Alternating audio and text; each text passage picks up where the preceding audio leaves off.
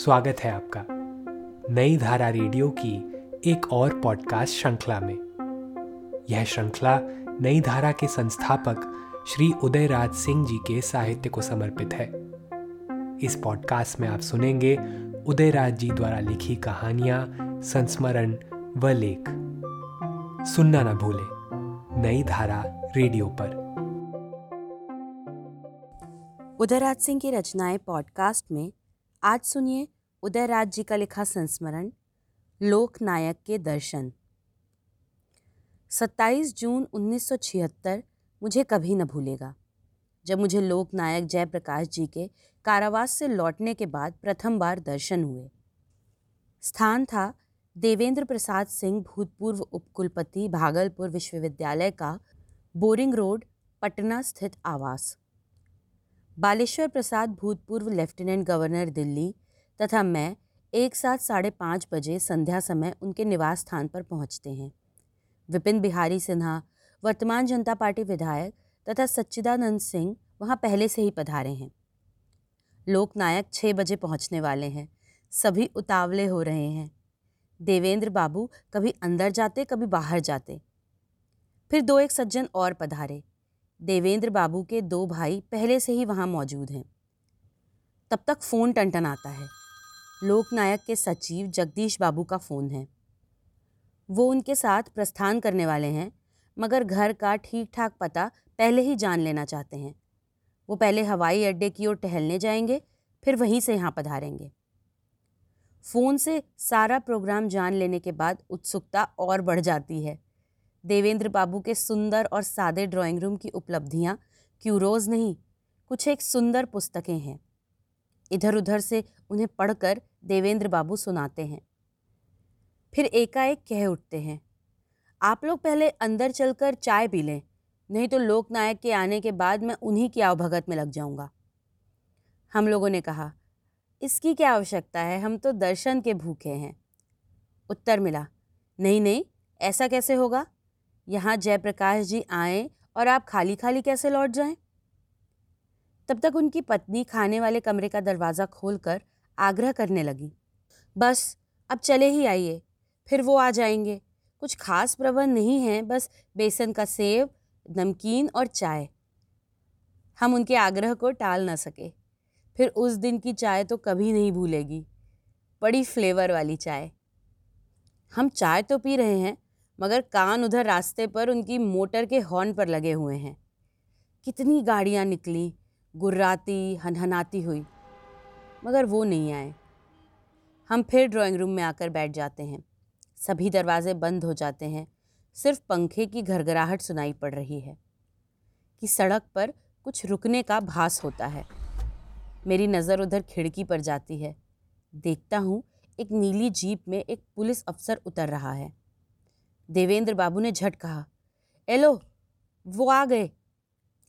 अपने भाइयों के साथ वो उधर ही बढ़ते हैं।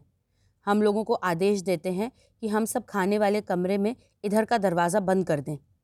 हम ऐसा ही करते हैं। सारे कमरों के सारे दरवाजे बंद हैं। कुछ भी बाहर दिखाई नहीं पड़ता है। सिर्फ़ ड्राइंग रूम में कुछ खटपट सुनाई पड़ती है। सभी सक्रियता अब ड्राइंग रूम में ही चली जाती है।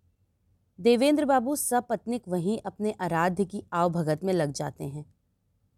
दृश्य वही है, सुदामा के घर में श्री कृष्ण का आगमन, शबरी की कुटिया में विराट की पूजा। देवेंद्र बाबू अपने आप में नहीं थे, उनका चिर संगी सिगार भी इस समय कहीं एस्ट्रे पर पड़ा रो रहा होगा। विपिन बाबू अपने सर्वस्व को देखने को लालयित हो रहे हैं, मगर अपनी वेदना को इस तरह छुपाने की कोशिश कर रहे हैं कि छिपा ही नहीं पा रहे हैं। दरवाज़ा खुलता है। देवेंद्र बाबू उन्हें लिए खाने वाले कमरे में चले आए। ईश्वर की असीम अनुकंपा।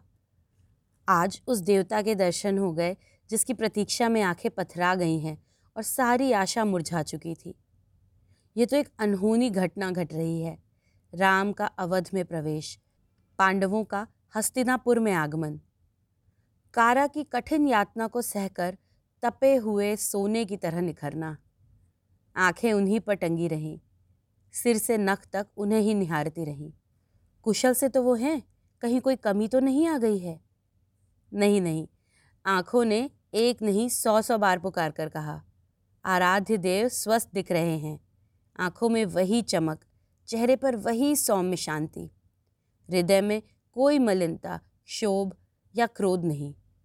वो क्रांति दूत आज शांति दूत लग रहा है। हमारी टकटकी तब छूटी जब उन्होंने कहा एलो यहाँ तो बहुतों से भेंट हो गई। तब तक विपिन बाबू उनके पैरों पर लौट चुके हैं। माथे पर चरण रज लेकर उनके उठते ही मैंने भी उस प्रसाद को पाने के लिए उनके चरण कमल पर अपना मस्तक रख दिया। मैं उनके स्पर्श से निहाल हो उठा।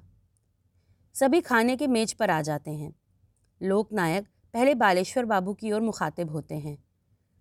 रउआ से बहुत दिन के बाद भेंट होता। जी, सभी चुप। अच्छा कैली सरकार के काम से इस्तीफा दे दैली ये सरकार वर्थ सर्विंग नहीं खे। जी। फिर बालेश्वर बाबू ने अपनी कहानी शुरू की। उन्होंने सारा किस्सा सुनाया कि उन्हें किन परिस्थितियों में लेफ्टिनेंट गवर्नरी से इस्तीफ़ा देना पड़ा। बड़े सुंदर ढंग से उन्होंने अपनी बात कही और लोकनायक ने बड़े चाव से उसे सुना। फिर वातावरण शांत हो गया। इस बीच जगदीश जी तथा जानकी बहन भी उस कमरे में दाखिल हो गए। मैंने देखा कि यही अच्छा मौका है जब उनसे कुछ उनकी सुनी जाए। कारावास की तरह तरह की कहानियाँ बाज़ार में फैल गई हैं। बस, मैंने विराम को तोड़ा। रउआ, कैसन बानी? हाँ अब ठीक हूँ। डायलिसिस हफ़्ते में तीन बार होता है। उस दिन तो घूमने, फिरने, बोलने, चालने पर प्रतिबंध रहता है। मगर और दिनों में तो लोगों से मिल लेता हूँ। कहीं खुली हवा में टहल भी लेता हूँ, संध्या के शांत वातावरण में। तब तक किसी और सज्जन ने पूछा, गुर्दे के फिर से जागृत होने की संभावना है या नहीं? नहीं, डॉक्टरों के मत के अनुसार अब ऐसी तो कोई संभावना नहीं है। सुना जेल में बड़ी यातना सहनी पड़ी। हाँ चंडीगढ़ में दो ढाई महीने तक एक छोटी कोठरी में बंद रहा, जहाँ आसमान सिर्फ़ खिड़की से दिखाई पड़ता था। कभी कभी संध्या समय उसी के अंधेरे कॉरिडोर में टहलाया जाता रहा। मेरी तबीयत वहाँ खराब रहने लगी। एक दिन चंडीगढ़ अस्पताल में स्थानांतरण किया गया। उसी रात को पेट में मरण तुल्य दर्द शुरू हो गया। सभी उपचार विफल रहे। जाने कितने टेस्ट किए गए, मगर बीमारी का कोई पता न चला। मेरी हालत दिनों दिन गिरती गई। जब हालत बहुत ख़राब हो गई तो बीमारी के बिना किसी डायग्नोसिस के मुझे all India institute of medical sciences New Delhi लाया गया। चंडीगढ़ अस्पताल गुर्दे की बीमारी के इलाज के लिए तो देश प्रसिद्ध है, फिर वहाँ आपके गुर्दे की कोई जाँच नहीं हुई? नहीं, गुर्दे की वहाँ कोई जाँच नहीं हुई। गुर्दे को छोड़कर और सारी जांचें हुई।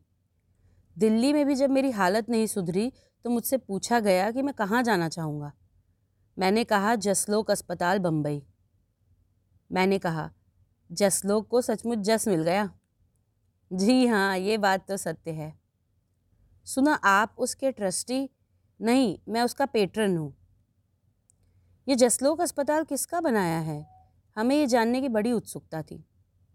लोकनायक ने मुस्कुरा कर कहा, सेठ लोकोमल, एक सिंधी सेठ का बनवाया हुआ है। सेठ जी ने पश्चिमी अफ्रीका में इफरात धन उपार्जन किया। जीवन के अंतिम दिनों में वे बम्बई आए और मुझसे संपर्क स्थापित किया। वे सत्कार्य में पैसे लगाने को उत्सुक थे। मेरी सिफारिश पर बिहार रिलीफ कमेटी तथा अनुग्रह नारायण सिन्हा इंस्टीट्यूट में उन्होंने दान दिया। फिर भी पैसे उनके पास सत्कार्य में लगाने के लिए बच गए। मुझसे राय ली तो मैंने एक सर्वश्रेष्ठ अस्पताल खोलकर जनता की सेवा करने की उन्हें राय दी। और यूँ इस अस्पताल का जन्म हुआ। इसी बीच देवेंद्र बाबू की पत्नी ने कॉफ़ी सर्व किया तो उन्होंने कहा, मुझे न दें, फ्लूड पीना ज़्यादा मना है, और लोग ले लें। सभी चुप रहे। कुछ अच्छा न लगा कि सब लोग कॉफ़ी पिए और वो यूँ ही रहें। सच्चेदा बाबू ने एक अच्छा सुझाव दिया। सिप करने को दो चम्मच दे दें। सबों ने इस सुझाव में सहमति ज़ाहिर की। काफ़ी समय गुजर चुका है। मैंने विपिन बाबू से कहा कि अपनी बातें भी कर लें। विपिन बाबू उनके समीप जाते हैं। बातें शुरू होती हैं।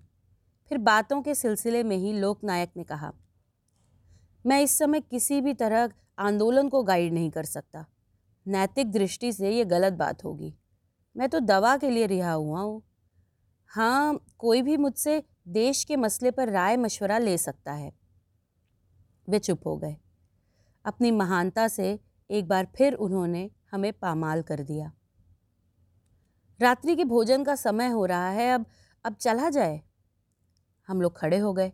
लोकनायक भी अपनी छड़ी संभालते हुए खड़े हुए और हमारा अभिवादन स्वीकार कर बाहर की ओर बढ़े। बाहर सशस्त्र पुलिस और उसके अफसर खड़े हैं। उनकी जीपें तथा ट्रक उस गली को घेरे खड़ी है। लोकनायक की गाड़ी निकलते ही वे भी गुर्राती उनकी गाड़ी के आगे पीछे भागने लगी। हम दर्शनार्थी अंदर खाने के कमरे में बंद बैठे हैं। बाहर कोई देख न ले। भीड़ भाड़ छट जाने दो। अजीब दृश्य है।